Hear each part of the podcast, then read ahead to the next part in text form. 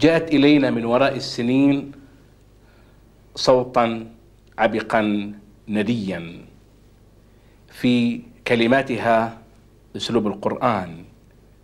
أحببت كثيرا أسلوبها وتعشقته، وهي من هي التي عرفتنا على عوالم النبوة عبر موسوعتها الشهيرة عن آل البيت وأهل النبي. معنا أستاذتنا الكبيرة الدكتورة عائشة بنت عبد الرحمن بنت الشاطئ. مرحبا دكتورة عائشة، أنت واحدة من اللواتي كان لهم المبادرة في إخراج المرأة المصرية من البيت إلى الجامعة والمجتمع، وكان خروجك وقرينتك الدكتورة سهير القلماوي عبر رعاية الدكتور طه حسين نموذجين للمرأة العربية الإسلامية المصرية التي قادت حركة التنوير والوعي في المجتمع الثقافي بمصر. هل بالإمكان أن نقف أو ننطلق في حديثنا منذ هذه البداية؟ أردتها بداية وليس لي أن أدعها نهاية، ولكني مدرسة أخرى غير هذه المدرسة. أولا لست من جيل الرائدات، وإنما أنا من جيل الطليعة. الرائدات قبلنا هن اللواتي فتحن لنا الأبواب، جيل أمهاتنا اللواتي سهرنا على ترضية إرضاء طموحنا ورعايته. جيل نبوية موسى وعائشة التيمورية ومي زيادة وباحثة البادية، هؤلاء كلهن كنا قبلنا وفتحنا لنا الأبواب، وإنما نحن لم يدفعنا كثيرا جيل الطليعة ولا الجيل الرائدات، ولكن دفعنا الكثير جيل الطليعة. كان علينا أن نخوض ثلاث حركات معا في وقت واحد ومتداخلة، وطبيعة الحركات المتداخلة أن تكون متعبة، بمعنى أننا لم نفرغ من واحدة ثم نلتقط أنفاسنا لندخلها في الأخرى، ولكن دخلنا خضناها معا: الخروج، التعليم، العمل. المجتمع لم يكن مستعدا لقبول هذا الوضع. فرق بيني وبين فتاة جيل الطليعة معي، الدكتورة سهير خريجة مدرسة أمريكية، أنا خريجة كتاب، فالطريق كان صعبا علينا كلينا أن أصل من الكتاب إلى الجامعة، وأن تصل خريجة كلية الأمريكان إلى الجامعة. الطريق بالنسبة لي كان سهلا علميا ليس صعبا، لأني تربيت في المدرسة الإسلامية، والمدرسة الإسلامية تزودك بالزاد الوافي يكفي، فلم يكن صعبا علي أن أدرس في الجامعة، ولكن الصعوبة كانت وضعي كفتاة بنت شيخ في جيل يكره لبنات العلماء الظهور في الحياة العامة. وكيف اقترن اسمك باسم أكاديمي بارز هو دكتور طه حسين التي كانت تهب عليه الزوابع والعصير في تلك الفترة؟ أشرف على رسالتي للدكتورة الدكتور طه حسين، وأعطانا الكثير، ومعه مجموعة من أساتذتنا الأستاذ أمين الخولي، الشيخ مصطفى عبد الرازق. هؤلاء أعطاه الدكتور الأستاذ أحمد لطفي السيد. كل هؤلاء كانوا لنا آباء وأصدقاء، ولكن المعركة كانت شديدة جدا، وكنا نعانيها في البيت والأسرة أيضا، لأن لم يكن هناك انتساب، ولم تكن هناك تقاليد تسمح لبنات الشيوخ أن تدخل في الجامعة وقت المعركة الحامية بين اختلاط الطلاب بالطالبات في الجامعة. هذه قضية كبيرة جدا، فكنت في الواقع منتسبة وغير منتسبة. المنتسب لنظام الانتساب غير معروف، ولا أزال إلى الآن أراه قاصرا عن تخريج الطالب الجاد طالب العلم، لأن العلم أستاذ وطالب، فلم يكن هناك نظام انتساب. فكان علي أن ألقى الأساتذة بالقدر الذي أراني في حاجة إليه تسللا إلى الجامعة، وأقيد نفسي منتظمة، ويقتنع الأستاذ بأن بأن لا يكتب ضدي أنني لم أحضر النسبة المقررة. كيف كانت علاقتك بالدكتور طه حسين؟ الدكتور طه حسين في ذلك الوقت كان مرفوضا من قبل بعض الأوساط التقليدية على إثر كتابه الذي أخرجه إلى الناس وهو في الشعر الجاهلي.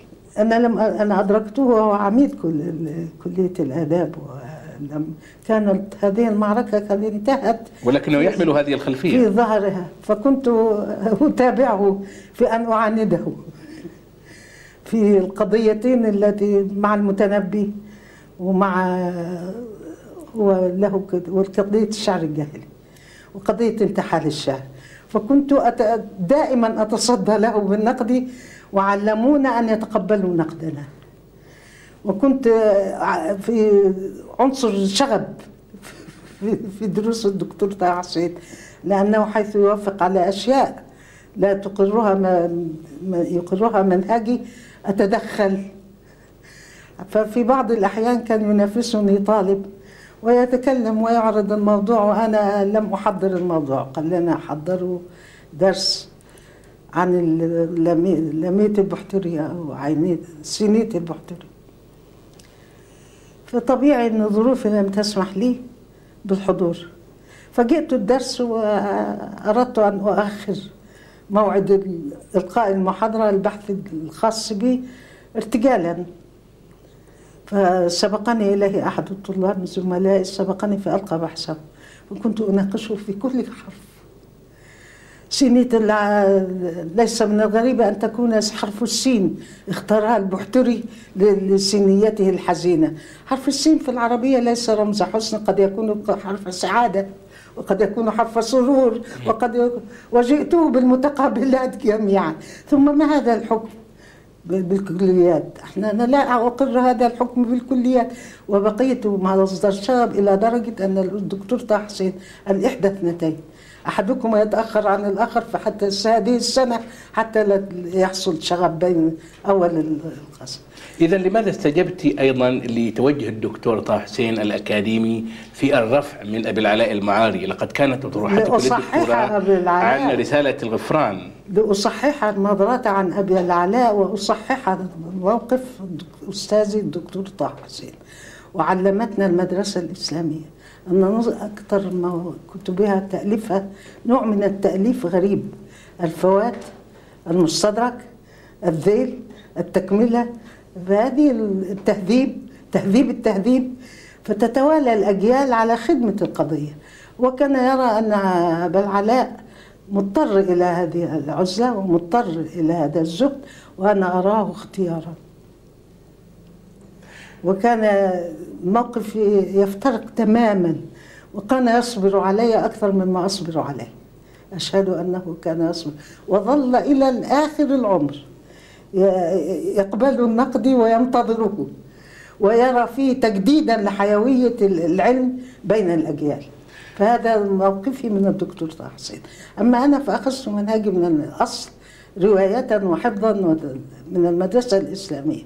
المدرسة الإسلامية صعبة في المناهج جدا جدا، وأخذت شعارها وأخذت مسؤوليتها، وعلمونا أن هذا العلم دين فانظروا عمن تأخذون دينكم، وأن العلماء يسألون يوم القيامة عما يسأل عنه الأنبياء، وأن ينبغي أن يورث العالم جلساءه قول لا أدري، فإن العالم إذا أخطأ لا أدري أصيبت مقاتله. كل هذه المبادئ كانت غير معروفة، نحن فرضناها على المناخ الجامعي بهذه المناقشة الحرة مع أساتذتنا ومع شيوخنا، ومن أشدهم قبولا لها الأستاذ الدكتور طه حسين. الدكتورة عائشة، لقد دار جدل وحمي وطيسه إلى حد ما حول المصادر الإسلامية في أدب أبي العلاء وبالذات في رسالة الغفران، وهناك من قال بعض المستشرقين قالوا بأن ثمة تماثلا بين رسالة الغفران والكوميديا الإلهية لدانتي. ما هي حقيقة هذا الأمر؟ أولا، هل أبو العلاء فعلا استمد عمله هذا الفني من اطلاعه على المعراج مثلا؟ ودانتي كما يقول بلاسيوس المستشرق الإسباني الكاثوليكي، وقال إن دانتي هو المتأثر بأبي العلاء. نعم. وفي تقديري أن حكاية المقابلة تحتاج المقارنة والأخذ والتأثر لا تكون إلا بين شخصيات متماثلة وفي موضوعات متفردة تفرد بها أحدهما فتقلد الآخر أو أخذ منه الثاني. أما أن يكون موضوعا مشتركا كرحلة خيالية في العالم الآخر هذا ملك الإنسانية جميعا، كلنا هذا الرجل، كلنا نتصور عالمنا الآخر. عالم أبو العلاء عالم أدباء ليس فيه سياسي واحد إلا في مواقف البؤس والمحاسبة والحساب العسير في المحشر، ولكنه عالم لغوي، كتاب يصور العالم الآخر ضرير يعوض يوم القيامة عما ابتلي به.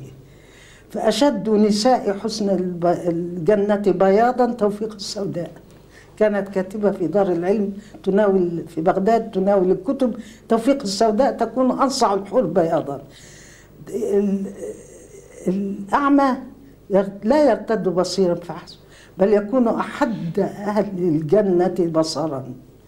فهذا التعويض المؤثر الذي يمثل شخصية أبي العلاء أديبا قاعدة لا يتحرك من معتزله، قليل الحركة، ملأ جنته حركة وضجيجا لم يدعها تفطر لحظة.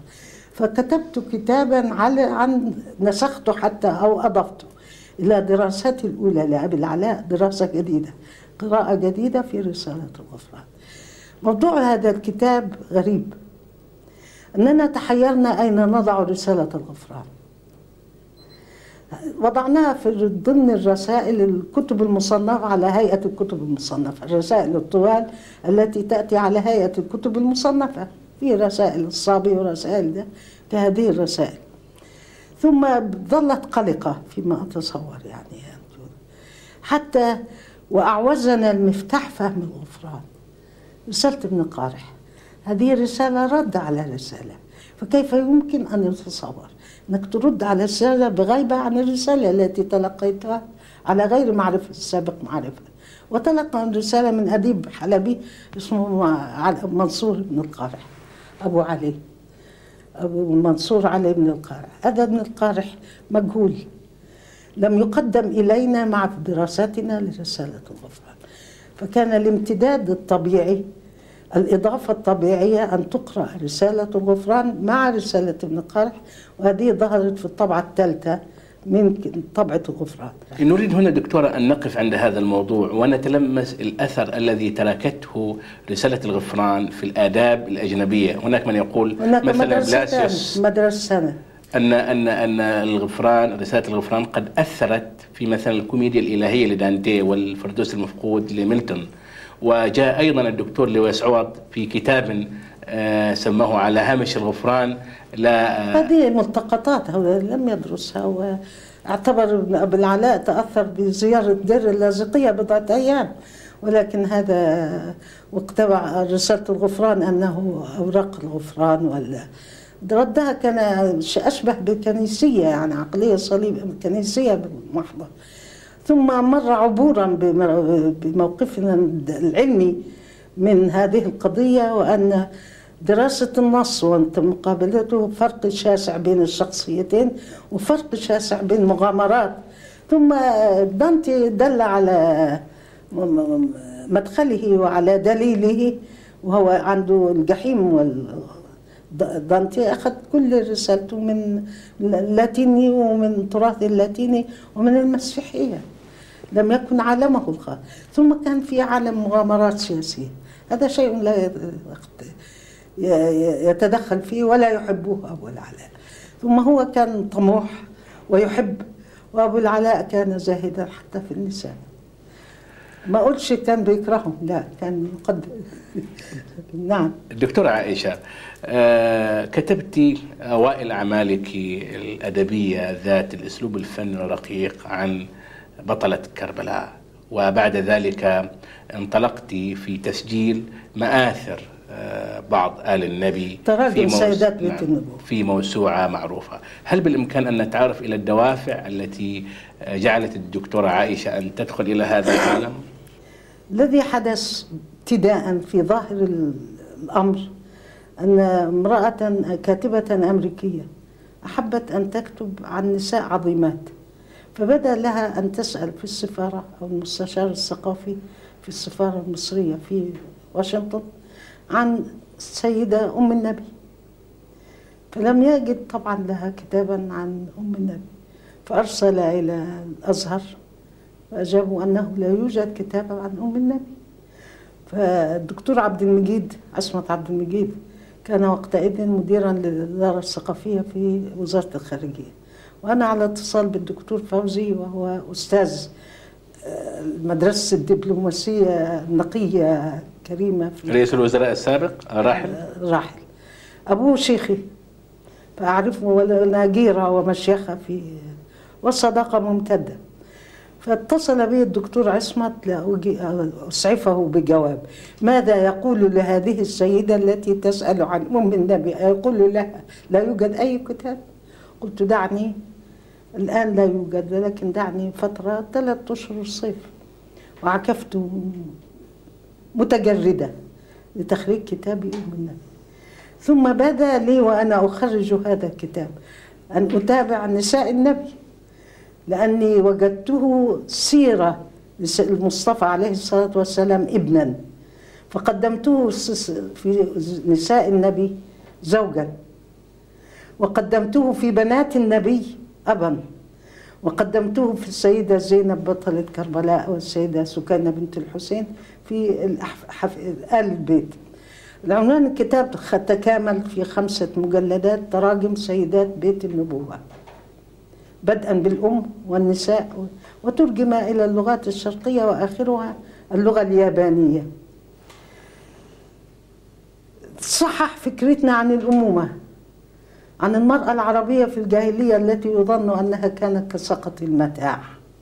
صحح فكرتنا، أعطاني مادة لم أستطع أن أتجاوزها لمدى سنين حتى أتممت هذا الكتاب. طبع تقريبا 20 طبعة، ثم قعدت كبرته وقعدت قراءة فيه وقعدت طباعة جديدة فيه. أستاذتنا، نريد هنا أن نتعرف إلى حقيقة واقع المرأة العربية الإسلامية في عصر النبوة، كيف كان؟ نرى اليوم مع الأسف بعض الدارسين يحاولون أن يهمشون دور المرأة ويسقطون هذا التهميش على موقف الإسلام منه. والله أنا أعرف أنه سمى عن وفاة السيدة خديجة عام الحزن. السيدة خديجة وصفوها بأنها وزيره، وأعرف أن سيدات بيت النبوة عشنا حياة طبيعية، وكان يملي لهن ولا يأخذهن بالشدة والصرامة، فكان لهن ظهور واضح لا في حياة النبي صلى الله عليه وسلم بل في حياة المسلمين جميعا، وظل للمرأة ظهورها من قديم الزمان إلى اليوم، ونحن وهي واخدة طريقها، وأنتم تقولون ما تقولون عن عدم ظهورها. هي مؤثرة في الرجل أما، ومؤثرة فيه زوجا، ومؤثرة فيه أبا، فأقوال أظن ما يحتاج إلى أن ألقي فيه محاضرة متكاملة، لأنها موضوع يكشف عن مدى غفلتنا عن تراثنا. دكتورة عائشة، لك اجتهادات معروفة على صعيد التفسير البياني للقرآن الكريم، وقد صدر لك رسالة كأنها ترد على محاولة الدكتور مصطفى محمود لتفسيره القرآن تفسيرا علميا. ما رأيك أولا في من يحاول أن يفسر القرآن الكريم عبر ما وصل إلى العالم المعاصر من اقتراحات ونظريات وتراكمات علمية؟ هذا ليس أولا، الأول أن تعرف منهجي ليس في التفسير، هذا المنهج في التفسير لم أعتمد أن يكون لي منهج في التفسير ولا أن أدخل في طبقة المفسرين إطلاقا، ولكني في محاولة لوصل علوم العربية بخدمتها بالقرآن الكريم وقفت على شيء لم أكن أتصور عنه. كانت تمر بنا الكلمة نحاول أن نفسرها بكلمة أخرى من عشرات الكلمات المقول بترادفها، فلا تقبل، تظل هي الأعلى. فوجهني إلى موضوع الإعجاز البياني للقرآن الكريم. قضية معروضة عليكم منذ العصر النبوي، ولم يحاول دارسو العربية أن يتكلموا فيها بكلمة. شغل بها الكلابيون وشغل بها أصحاب الفرق والمذاهب، ولكن مجال الدراسات العربية لعزلتها عن الدراسات القرآنية والإسلامية لم يخطر لها على بال أن تعرف لماذا أعيا العرب أن يأتوا بصورة من مثله، والعربية لغتهم والفصاحة فطرة فيهم والبيان فيهم سجية وسليقة. لماذا أعياهم مجتمعين إنسان والجن اللي كانوا بالتوابع والزوابع دي لهم أن يأتوا بصورة من مثله مع التحدي. هذه هي القضية التي شغلتني في الإعجاز، فلا يذكر معها أن واحد يجيب من كل صنف 1000 بضاعة 1000 صنف، فتجد هو ليس كيميائيا ويكتب ويقرأ في الكيميائيا، لكن ما ضايقني حقيقة في تفسير الدكتور مصطفى مثلا الدكتور لم أذكره في غص، ولكن كتبت 2 طبعات ويؤخذ من السوق في يومها، يؤخذ لا مصادرة ولكن امتصاصا من السوق. في مثال عذاب الآخرة، هو أولا يفسر الآخرة بتفسير مادي، إن حين يقوم يزحف جيش الصين الملايين دي وتزحف في الأرض فتحصل اضطراب وتفسير مادي، ما يهم الآخرة. معاذ الله أن يكون الله يعذب عذابه، إنما هو كما تخوف طفلك وتقول له إنك إذا لم تغسل أسنانك بالفرشاة كل يوم فستأكل الجرذان أسنانك، وطبعا لن تأكلوا أسنانك، يعني أبطل عذاب الآخرة. ده بيخوفكم ومفيش حاجة، مش هتأكل أسنانك. وأما الجنة نعيم الجنة فهي مزامير داود. وأما الآيات العلمية قدم في علم الحشرات مثلا، قدم إن العنكبوت مثل الذين يدعون من دون الله كمثل العنكبوت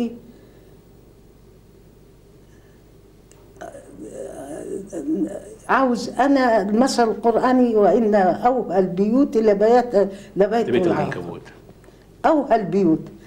قال أولا إن الأنثى هي التي تبني بيت العنكبوت، وفرق بين الأنثى الجيولوجية وبين اسم الأنثى الحيوان، اسم النوع كالذبابة. ما نقول ذبابة تشمل الجنسين النوعين. نعم.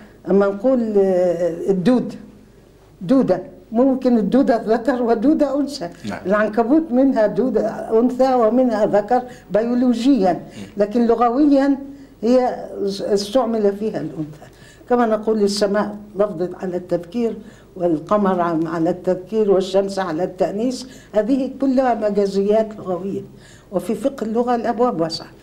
الذي ضايقني أنه يقول واكتشف العلم الحديث أن نسيج العنكبوت أقوى من نسيج الحرير 50 مرة، وأن نسيج العنكبوت يقاوم نسيج الحديد أو شيء منه. هذا كلام مصطفى محمود، هذا كلام فالمثل لضرب القرآن.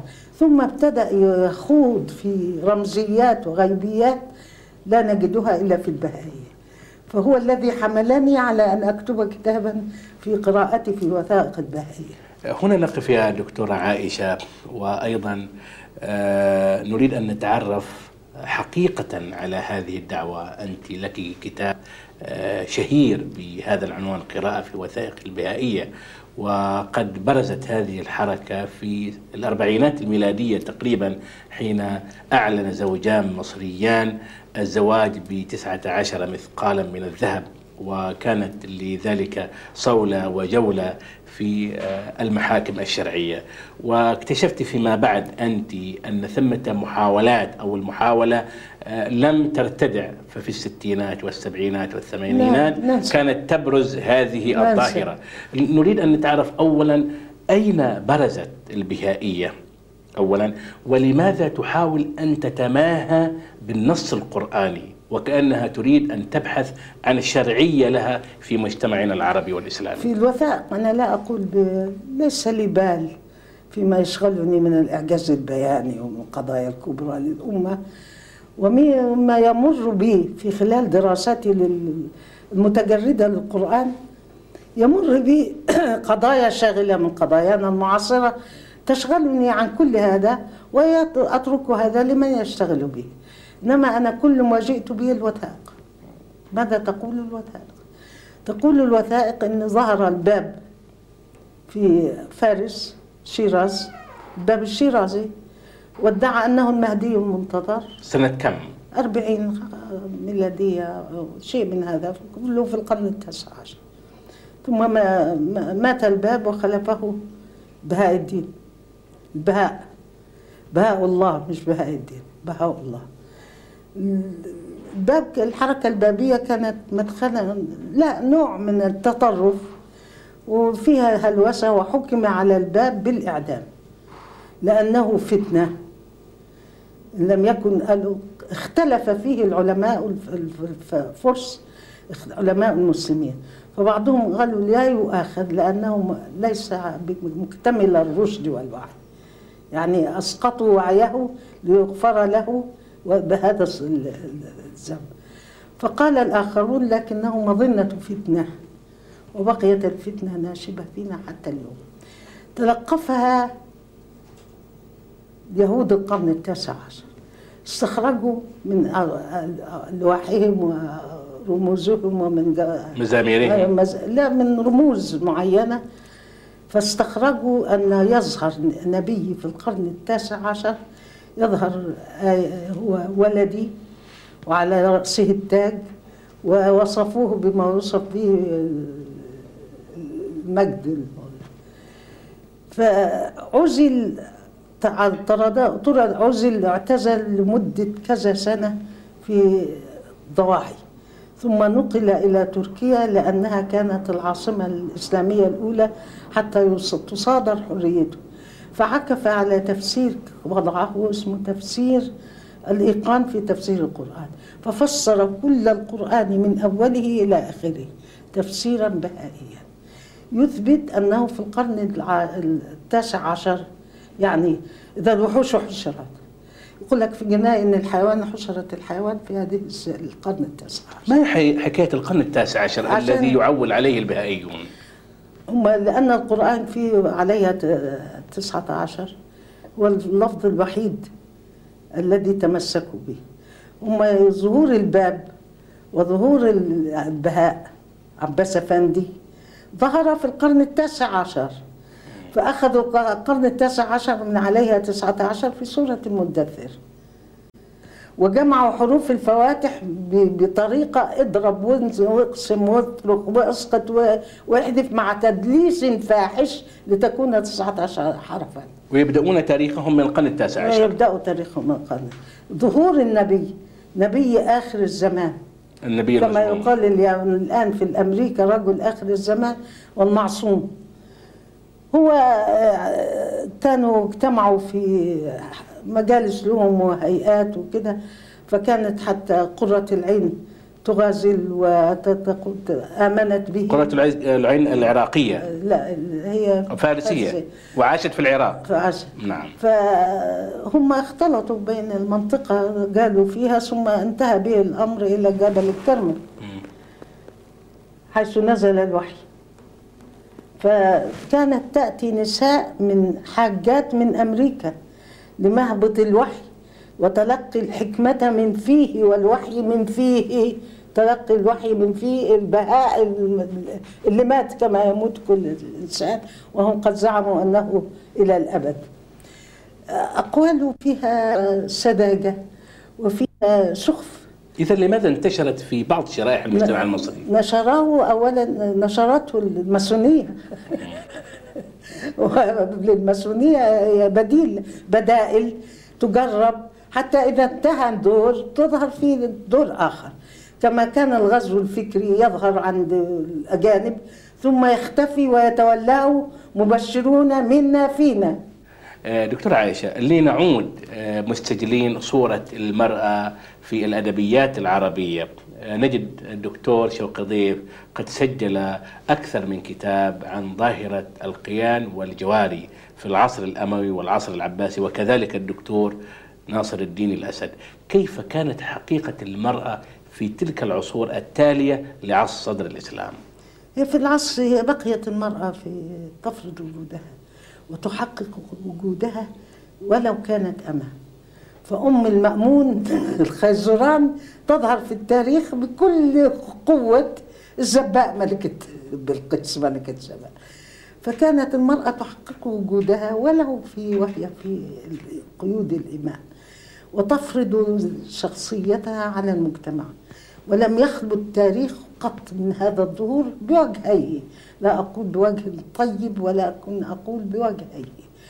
ونجد في التاريخ الأندلس فجوات غابت عنا، حتى ظهر كتاب تاريخ مؤرخ الأندلس أبو مروان بن حيان، فجاءنا بأسرار لم نكن نعرفها تريك شروخ في الصدع الحضاري. ما هي هذه الأسرار؟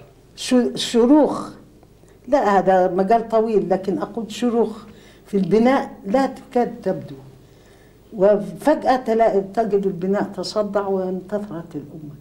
فهذه الشروخ لم يتنبه إليها، فأن نتنبه أولا إلى أن الولاء والانتماء يجب أن يكون أولا لديننا ولأمتنا، ما يمكنش يكون الولاء والانتماء. أما أن أكون أنا شيك وأنت تدين ولائك للثقافة الفرنسية، أنا ده لم أعرف ثقافة فرنسية وإنجليزية وألمانية وروسية، أحس قصورا في معرفتي. ولكن ألا أعرف ثقافتي عملية بتر الجذور واعتبار الماضي مضى وانتهى، وعصور تنمينا إلى كهوف غائرة في جوف الزمان، وتراثنا أكفان موتى. يعني هذه الأكفان يفسد ريحها مناخ العصر. أنا أقول كليشيهات كانت تردد على ألسنة هؤلاء، لكن لم يكن لها خطر. وما رأيك فيما قام به الدكتور شوقي ضيف وناصر الدين الأسد من بلورة لواقع المرأة العربية في العصر الأموي والعباسي؟ لقد رسم هذا الأكاديميان من وجهة نظر. أنا أقول أن المرأة ظلت لها ظهورها حتى وهي أمة، ثم ليست هي القضية. وجهات النظر تختلف، وأحب كل واحد مننا يقول وجهة نظره، لكن أنا الذي أرفضه أن يتوزع انتماؤنا، فأن تكون عربية ولا تعرف العربية، أن تكون ضفادع أرسطوفانيس عصرية. وإذا تكلمت عن شوقي يقول لك رجعية بتتكلم في الماضي. هذا الذي كان كل ثقافتهم اللاتينية والأجنبية صارت هي المعاصرة، فاختلت موازين المعاصرة. إذا ما رأيك هنا في محاولات أستاذك الدكتور طه حسين فتح القارئ العربي والمتذوق العربي على الآداب الأجنبية؟ هو أول تقريبا من ترجم، هو وأستاذك الآخر لطفي السيد، الفكر اليوناني والأدب اليوناني إلى اللغة العربية، لكن هم مع رسوخهما في العربية ليس أحدهما بعيدا ولا متنحلا ولا منتميا إلى هذه المدارس. فتح كما نقرأ نحن في المشيخة، نقرأ في الكتاب، نقرأ وصية، نتعبد وصية لقمان، وصية لقمان لابنه نتعبد بها في السلوك، في منهج السلوك. فلهذا الانفتاح على الآفاق ليس مرفوضا، بل الانفتاح على ألا تبتر جذورنا، وألا تنمية بدعوى المعاصرة نبتعد عن أمس الذي ولى. وأنا أرفض هذا الكلام كله. دكتورة عائشة، قاد الأستاذ أنور الجندي حملة ضارية على الدكتور طه حسين، وحاول أن يجعله محصورا في خانة التغريب الفكري. ما حقيقة هذا الهجوم؟ هذا غير، هو انفتح وله أخطاء كما لنا أخطاؤنا، وكان يتقبل كل تصحيح منا لأخطائي، وكنت أدرس عليه رسالة الغفران وأبا العلاء بنقيض ما قاله، ولم يحدث قط أن جرحني أو وقف ضدي، بل كان يتصدى للدفاع عني أكثر من أي أستاذ آخر. وهل كان تغريبيا رغم اهتمامه كان منفتح بدراسة التراث الإسلامي وكتابته عن السيرة؟ منفتحا، كان منفتحا. وتكتب أنت عن السيرة وأكتب أنا ونختلف أنا وأنت. أنا أكتب عن السيرة عشرات المرات. وما رأيك في السيرة التي كتبها الدكتور طه حسين؟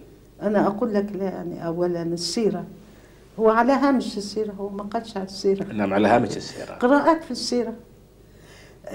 أنا أكتب قراءات في السيرة كل سنة مختلفة تماما. ما رأيك فيما كتبه أستاذك؟ لا أرفضه. وما كتبه في الفتنة الكبرى؟ وأيضا لا أرفضه، وجهة نظر ويخطئ وأرد عليه. وكانت الفتنة الكبرى فتنة كبرى، ولكن تفوتها أشياء قد تفوتني وقد فواتها هو الذي ينبهني. ونحن كتب الفوات في العرب نعم. لا ترفض القديم، كتب استدراكية، استدراك. والفوات قد يكون فوات، نعم. فوات الأعيان مثلا، لا بس لا توجد فوات الوفيات، لكن كذلك توجد آخر فوات في مباحث العلم نفسه. ففي أنا أكتب في السيرة في حديث رمضان كل عام، وأكتب في السيرة، فأجي من زاوية أنها رسالة حضارية، من رسالة معينة، أتغير وأكتبها من وجهة نظر أخرى، من حيث هي التطبيق للمنهاج الإسلامي في عصر النبوة. دكتورة عائشة، يلاحظ على أسلوبك بأنه أسلوب يميل إلى الرنين الجميل الموجود في الآيات القرآنية، كثيرا ما يستوقفني ذاك. هل لدراستك على يد الشيخ أمين الخولي وانضمامك إلى جماعة الأمناء دور في تطرية هذا الأسلوب على هذا النحو؟ القرآن هو اللي دوره من الكتاب، ولكن الدور الذي قام به أننا نتلقى العلم في المدرسة الإسلامية الأولى علم رواية، ما نجتهدش، رواية نحفظ، تحفظ القرآن مش تفسر القرآن. هذا شيء غريب. المنهج التطبيقي، المنهج الأسلوب، منهج اللي نسميه العلم الدراية. فمن مرحلة العلم الرواية تتكامل. يعني سيدنا محمد يقول نضر الله وجه امرأ سمع مقالتي فوعاها فأداها إلى، فرب مبلغ أوعى من سمع. فأنا أحفظ وأروي بصدق، دي عملية أساس في المنهج النقدي. ورب سامع أفقه من المبلغ، فيأخذها من يفقهها ويزيدها. فأنا لا أرفض وجهات النظر ولا أتجاسر على، يمنعني ديني من التجاسر على النقد الجارح للعقيدة في مثل هذه الأشياء. ما هو دور شيخك وزوجك أمين الخولي في صياغة شخصية المنهج الأصولي؟ شخصية المنهجية أدين بها أهلها، لكني جئت عامرة بالحفظ والإتقان من أول يوم. أرى قبل كل شيء أن أسباب النزول، اخترت أسباب النزول. في أول مبحث بيقدم لنا أبحاث الطلاب، يختارون كل واحد مبحث ويحدد الموعد الذي يقدم فيه ويقيد. فأنا عرض الباب الأول أسباب النزول، رفعت إصبعي ومفيش حد بقى. صبر عليا شوي، وبعدين حد تاني لا بدري امتى؟ قلت له اسبوع اسبوعين. يا شيخ خدي وقت اطول. انا افتكرت اروح اجمع، عندي كتب الخزانه واجمع ما هناك. فمن الحرف الاول ابتدى يصحح المنهج. ارى لك قبل كل شيء، وده موضع راي؟ هل اسباب النزول موضع راي؟ قلت له كمدخل. قال لي ولماذا الكوريدور ده؟ ادخلي في الموضوع. يعني كلمه كلمه يحاسبني، حتى هم كل الطلاب يشمتون فيا لاني متعاليه ومترفعه مغروره، وخصوصا في الدراسات العلوم الاسلاميه، واجي في اول درس اخذ صفر. وهو صحح منهجي. انا خصت العلم روايه وجئته بها، قلبوا نظموا نسقوا، وهو أصولي وما علمنيش المنهج واخذني بقواعد الاصوليين في المنهج، لا علمني فقه في المرتبه العليا الشيخ فرج السنهوري. الدكتوره، متى كان زواجك بالشيخ امين الخولي وما هي الظروف التي والله احاطت هذا الزواج؟ احسست رغم فارق السن بينكما. لا، احسست حين لقيته اني كنت في الطريق اليه منذ كان، لأن صعب في المدرسة في الجامعة إنك تجد هذه الشخصية في على الأصالة، غاية الأصالة، منهج الأصوليين الدقيق الدقيق الدقيق، واحتفظ بالزي لم يتنكر له ولم يزدهي بقبعة ولا بيلوي لسانه، ويجيد الألمانية كأهلها ويجيد الإيطالية أحسن من أهلها ولم يتشدق بها، بل هي فكرت أن أترجم بعض كتب مقولات للشقيق وقصص أعجبتني، فقال لي مش وظيفتنا الترجمة، وظيفتك تمتصين هذا الذات ويدخل في ثقافتك، ولكن لا يشغلك الآن إلا ترسيخ التأسيس وترسيخ المنهج. هل لمت بينكما قصة حب؟ بينك وبين أستاذك؟ لابد، هذا إذا لم يكن يبقى هذا ضد الإسلام. بدأ من منه أو منك؟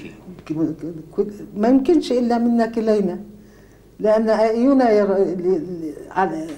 إجابة قبول، إذا لم يجب وإذا لم أقبل انتهى، لا يفسد عقد الزواج، شرط الزواج الإجابة والقبول. كم كان عمره وكم كان عمرك؟ والله لا أحسب بالأيام والليالي والسنين، هذه أشياء لا تدخل في حسابنا. الألفة والتجاوب النفسي والروحي والعقلية ده شيء فوق الحساب. ماذا أنجبت منه؟ أنجبت سنة 44 بنتا؟ بنتا. لماذا كنيت نفسك ببنت الشاطئ؟ هل خوفا من المجتمع حينما بدأت ككاتبة قصة؟ لا. لماذا إذن؟ أنا المجتمع كان حرصي على حرمة رعاية كرامة والدي، لا يبتدلوا اسم بناتي بأسمائهن في الأسواق يظنونه ابتذالا في الأسواق، ومع ذلك تشفعنا إليه بشيخه في الطريقة الصوفية، وتشفعنا إليه بأني صغيرة في السن أولا، حتى إذا بلغت سن الرشد صارت مسؤوليتي أنا ليست مسؤوليته. يعني الرشد هو يبدأ مسؤولية.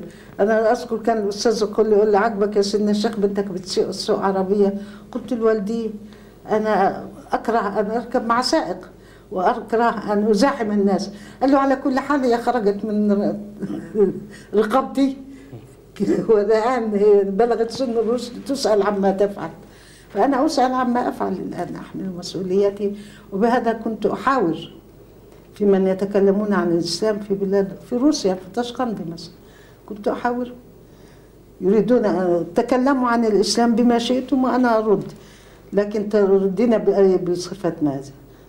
أنت من المهد وعلموك إنك تبقى مسلمة، قالوا لي كده ولدوك مسلمة، قلت لهم أيوة لكني بلغت سن الرشد وأحمل مسؤولية عقيدتي، فأكلموني بهذه الصفة وكنت أغلبهم بها. أستاذتنا الكبيرة، لقد ذهبت إلى عدد من الجامعات والأكاديميات العربية والإسلامية وأشرفت على تحرير وتخريج العديد من الرسائل الجامعية الكبرى والصغرى. نريد أن نتعرف إلى الأصداء، أصداء فكر بنت الشاطئ في هذا الجيل، الجيل الذي بإمكاننا أن نقول أنه جيل بنت الشاطئ. ما أظن، أنا أمثل مدرسة وهم ينتمون إليها، من لا يستطيع الانتماء إليها لا يصبر عليها، فأنا أمثل مدرسة منهجية دقيقة جدا جدا في الاستقراء وفي الأحكام وفي أحكام المرسلات والتقليد بالأحكام، ومنهجها في النقل كعلوم نقلية في اللغة وعلوم نقلية في التاريخ وعلوم نقلية في كل العلوم الإنسانية، منهجها منهج علماء الحديث، فأنا وظفت المنهج علماء الحديث في قراءة هذه العلوم. ومنهج علماء الحديث يخالف جدا منهج التاريخ المحدث. منعوا النصوص الشعرية وهي وجدان الشعب، يعني تجد السيرة تدخل الحدث مؤثر ثم مسجل لأصداء الحدث، يعني الشعر في بدر والأحد أصداء في يوم أحد، يوم بيوم بدر. فأنا أتصور أن منع العامية والنكت والأمثال والشعر كل هذا عناصر داخلة في وجدان الأمة وتعبر عن وجدانها بأي صورة شاءت. هم بطروا هذه وحبوا أنهم قالوا أن الشعر حكاية أدب.